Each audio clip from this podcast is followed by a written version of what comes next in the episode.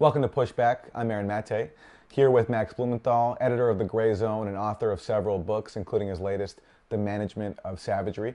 We've been talking about several of the other facets of the Ukraine Gate scandal that have gone ignored. In this part, Max, uh, let's focus on the military assistance to Ukraine that Trump briefly froze and the outrage about that. Uh, we've been talking in the previous segment about the corruption uh, of Joe Biden and others when it comes to Ukraine. Let's talk about it now in the context of this military assistance. And I have to note that Kurt Volker, who up until just this week was the State Department envoy, the U.S. envoy to Ukraine, has a huge conflict of interest that is not being discussed. So I want to read you a paragraph from the Washington Post talking about Kurt Volker. It says Volker started his job at the State Department in 2017 in an unusual part time arrangement that allowed him to continue consulting at BGR, a powerful lobbying firm that represents Ukraine and Raytheon. During his tenure, Volker advocated for the U.S. to send Ukraine Raytheon manufactured anti tank Javelin missiles, a decision that made the missile firm millions of dollars. BGR has said Volker recused himself from all Ukraine related matters in response to criticisms about conflicts of interest. That from the Washington Post this week. So, Max, we have here the top U.S. envoy to Ukraine keeping his job as he's, as he's in this post uh, at a lobbying firm that is making millions of dollars off the sale of missiles that he himself is lobbying for in his position. So there's that angle, and then there's the fact that uh, what is the impact of all this? Well, the impact on the ground has been to prolong a bloody and disastrous proxy war between the U.S. and Russia because it's U.S. military assistance that has kept this thing going, basically, um, similar to what the U.S. did in Syria. And all this is not being discussed. Uh, your thoughts on this, Max Blumenthal? Well, it is being discussed in the sense that Trump is selling out our ally, and there's all of this outrage um, that quote unquote aid is not being provided to Ukraine um, the aid being military assistance. Um, and it's sort of, it seems to be aid the way that it's provided to Israel, where loans are given uh, to Ukraine and they're paid back to the American arms industry um, to what create jobs. Today, uh, it was announced by Raytheon that they're expanding their Tucson campus to handle new uh, weapons manufacturing demands, thanks to the $39 million deal just approved by the Trump State Department to send these Javelin anti tank missiles to Ukraine. Now, I reported on Kurt Volker's relationship with the BGR group, um, which is headed by Raytheon, one of Raytheon's top lobbyists in Washington, Ed Rogers. Uh, while he was also executive director of the McCain Institute, named for the man who issued, who authored the bill in the Senate demanding all of this military assistance to Ukraine, uh, and serving as Trump's u- liaison to Ukraine. And I thought this was a bizarre relationship. Um, and I wrote about it again last year in 2018, and nobody in Washington paid attention. Uh, the mainstream media wasn't really concerned about this obvious case of official corruption. And now they are because Volker's out. He's kind of maybe considered a bad guy because he played a role in shepherding uh, Giuliani to Ukraine or helping Giuliani uh, to dig up dirt on Trump's opponents. Um, but this was a serious issue. I think that Volker was actually seen as a check on Trump's uh, impulse to do detente with Russia, and that's why this wasn't brought up. Um, because Volker did play a role in influencing Trump to authorize for the first time to do something that Barack Obama refused to do to authorize the initial shipment of these Javelin anti tank missiles to the Ukrainian military to turn up the heat on Russia. Now, if you go back to the Republican convention in 2016, um, you can start to understand the origins of this Ukraine Gate scandal that we're talking about now. It was there in Cleveland where a low level official who was on Trump's foreign policy team, JD, JD Gordon, was sent to alter the Republican National Committee platform to change the wording of offensive weaponry to Ukraine, which was you know a call for offensive weaponry to appropriate assistance. And this was immediately seized on by the Democrats, who were starting to ramp up their Russiagate narrative and push the collusion theory that Trump had engaged in a quid pro quo with Putin to remove a call for offensive weapons to Ukraine in exchange for Putin interfering in the election against Hillary Clinton and hacking her emails or whatever. Uh, seems it seemed like patently ridiculous to me. But you know, the Huffington Post went with a headline at the time: uh, "The big winner at the Republican National Convention, Vladimir Putin." And so it's always it's a win for Putin when one of the major parties in the U.S. takes a turn towards détente and peace.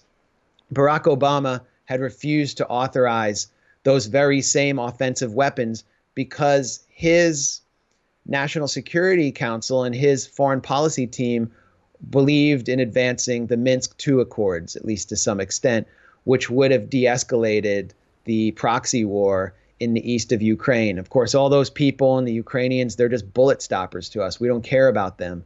And so the pressure mounts on Trump to authorize these offensive weapons. Do something to prove that you're not a Russian puppet. And Trump explicitly says, I am not a Russian puppet. I authorized anti tank busters to Ukraine. He actually com- has come out and said it.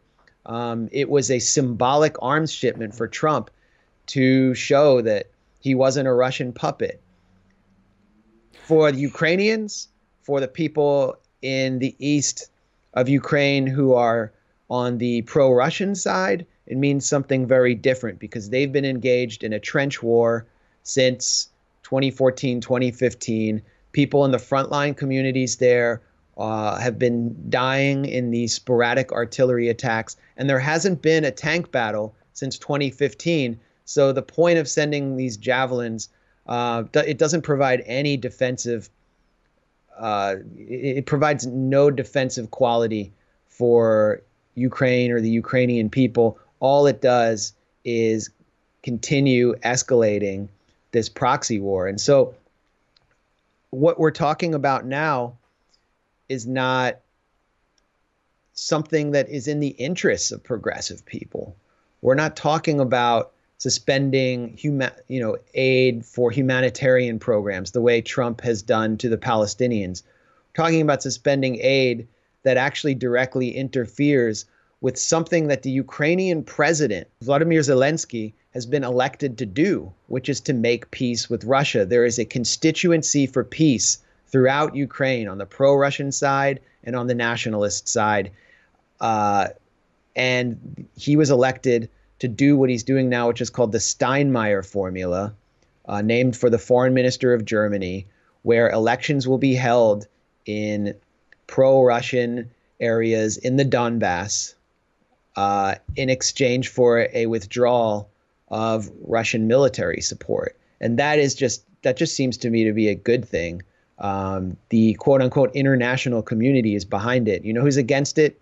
The neo Nazi elements in Ukrainian society who are out in the streets protesting it, and hardliners in Washington, including people who are close to Joe Biden, uh, who've been wanting to constantly turn up the heat against Russia and use U- Ukrainians as bullet stoppers.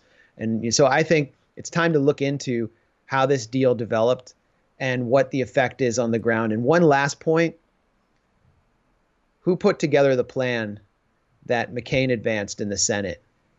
It was the Atlantic Council and the Brookings Institution, two um, centrist, militaristic think tanks in Washington. And who funds both of those think tanks? Raytheon who is the defense secretary right now who has signed off on this deal for $39 million of javelins to Ukraine? The former lobbyist for Raytheon, Mark Esper, who is funding John McCain, Raytheon, who is supporting the the firm of the former Ukraine, uh, U.S. liaison to Ukraine, Kurt Volker, Raytheon. So basically, this deal is also the product of official corruption in Washington. Max, I'm going to add one more name here, someone who's playing also a very prominent role in this, and that is Adam Schiff, the leader of the impeachment inquiry. As you reported on, I'm going to quote from you here uh, that the arms industry has rewarded Schiff handsomely uh, as he has pushed Russiagate. which has you know, pushed Democrats into adopting the same kind of militarist uh, uh, posture that Ukraine Gate uh, is doing now. And you write that Schiff's uh, largest donor in a previous campaign cycle at $12,700 uh, was Northrop Grumman, the defense giant. Raytheon, the manufacturer of the Javelin anti tank missile system, was close behind it with $10,000 in contributions. In all, arms giants accounted for over one sixth of Schiff's total donations. Yeah, and the Atlantic Council just uh, paid to send one of Schiff's uh, top staffers to Ukraine on some mysterious trip in September. Um, but yeah, Schiff has never met a war, a Washington war he didn't like. Um, he's even supported the U.S. Saudi war on Yemen, and he is one of the favorite donors, uh, favorite uh, you know recipients of arms industry donations. I mean, it, you just look at how much money this previously unheard of member of Congress in California gets. I mean, he's just raking in millions of dollars from corporations in the arms industry. Uh, in 2013, Adam Schiff actually per, was treated to a 25,000 sorry, $2,500 a head fundraiser by a Ukrainian-born California-based arms dealer named Igor Pasternak.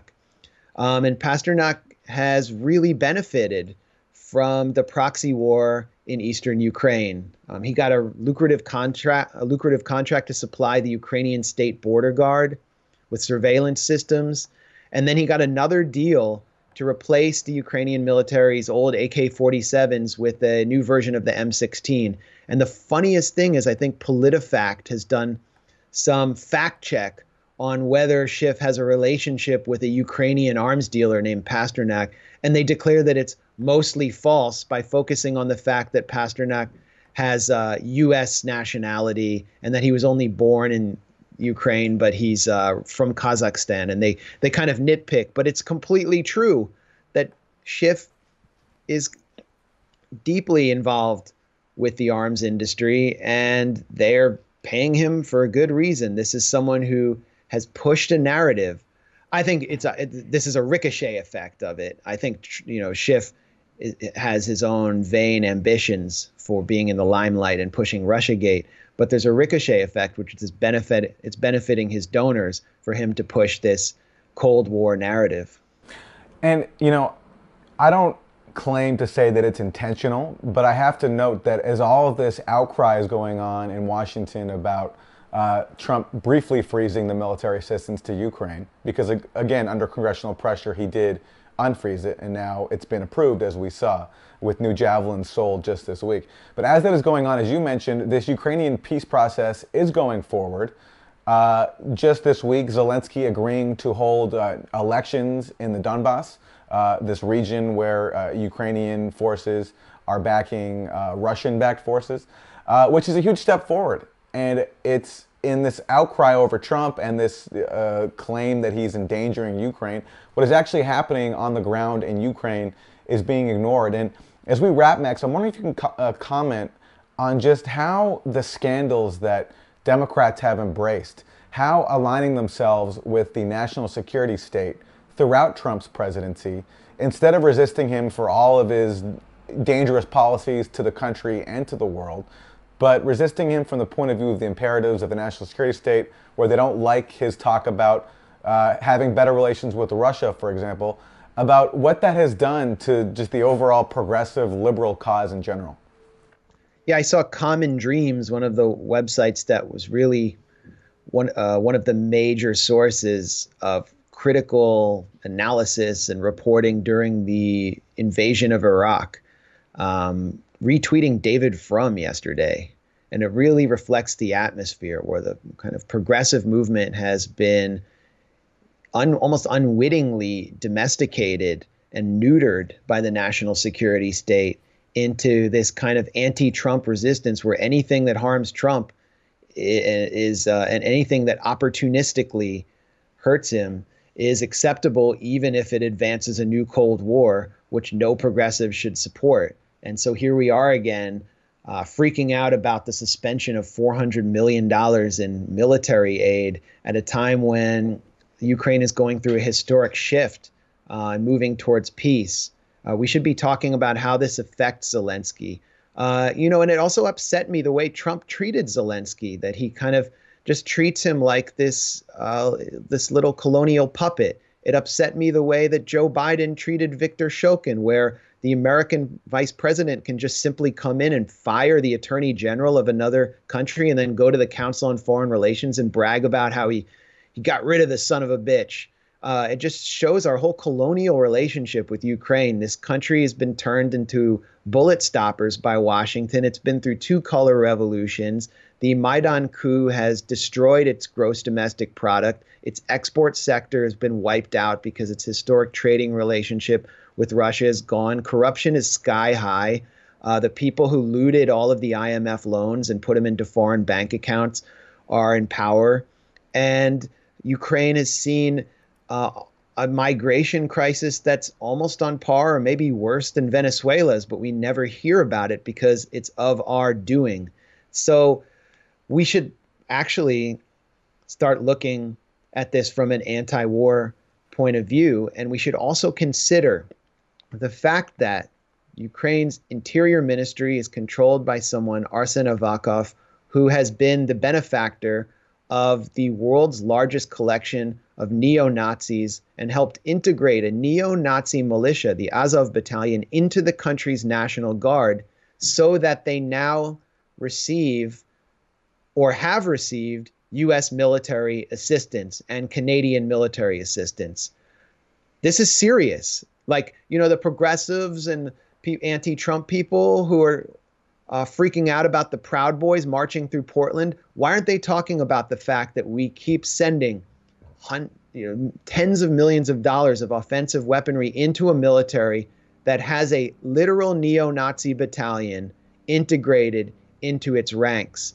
Uh, the 2018 NDAA uh, blocked, thanks to some intervention by uh, Democrats in the House, supposedly blocks assistance to the Azov battalion, but it's impossible to know how that will take place.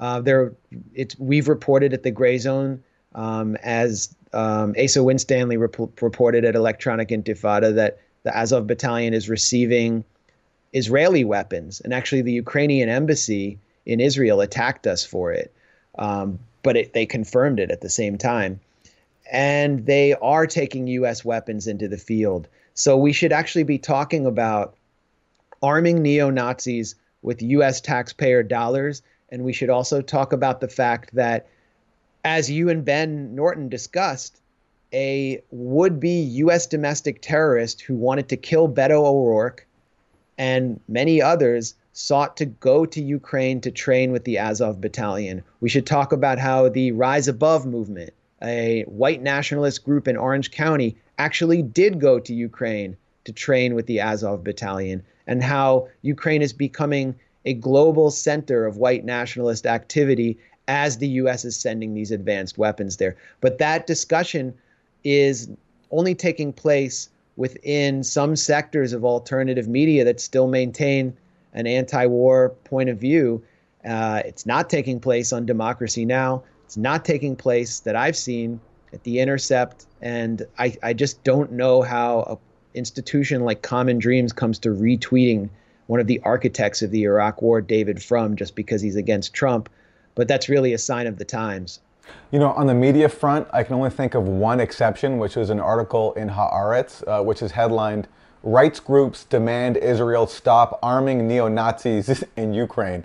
Uh, speaking to that controversy that you mentioned uh, before. Uh, we're going to leave it there, though. Max Blumenthal, final comments as we wrap. Go to thegrayzone.com for more great reporting like this. Sounds good. Max Blumenthal, senior editor of The Gray Zone, author of several books, his latest being The Management of Savagery. Thanks very much. Thanks a lot, Aaron.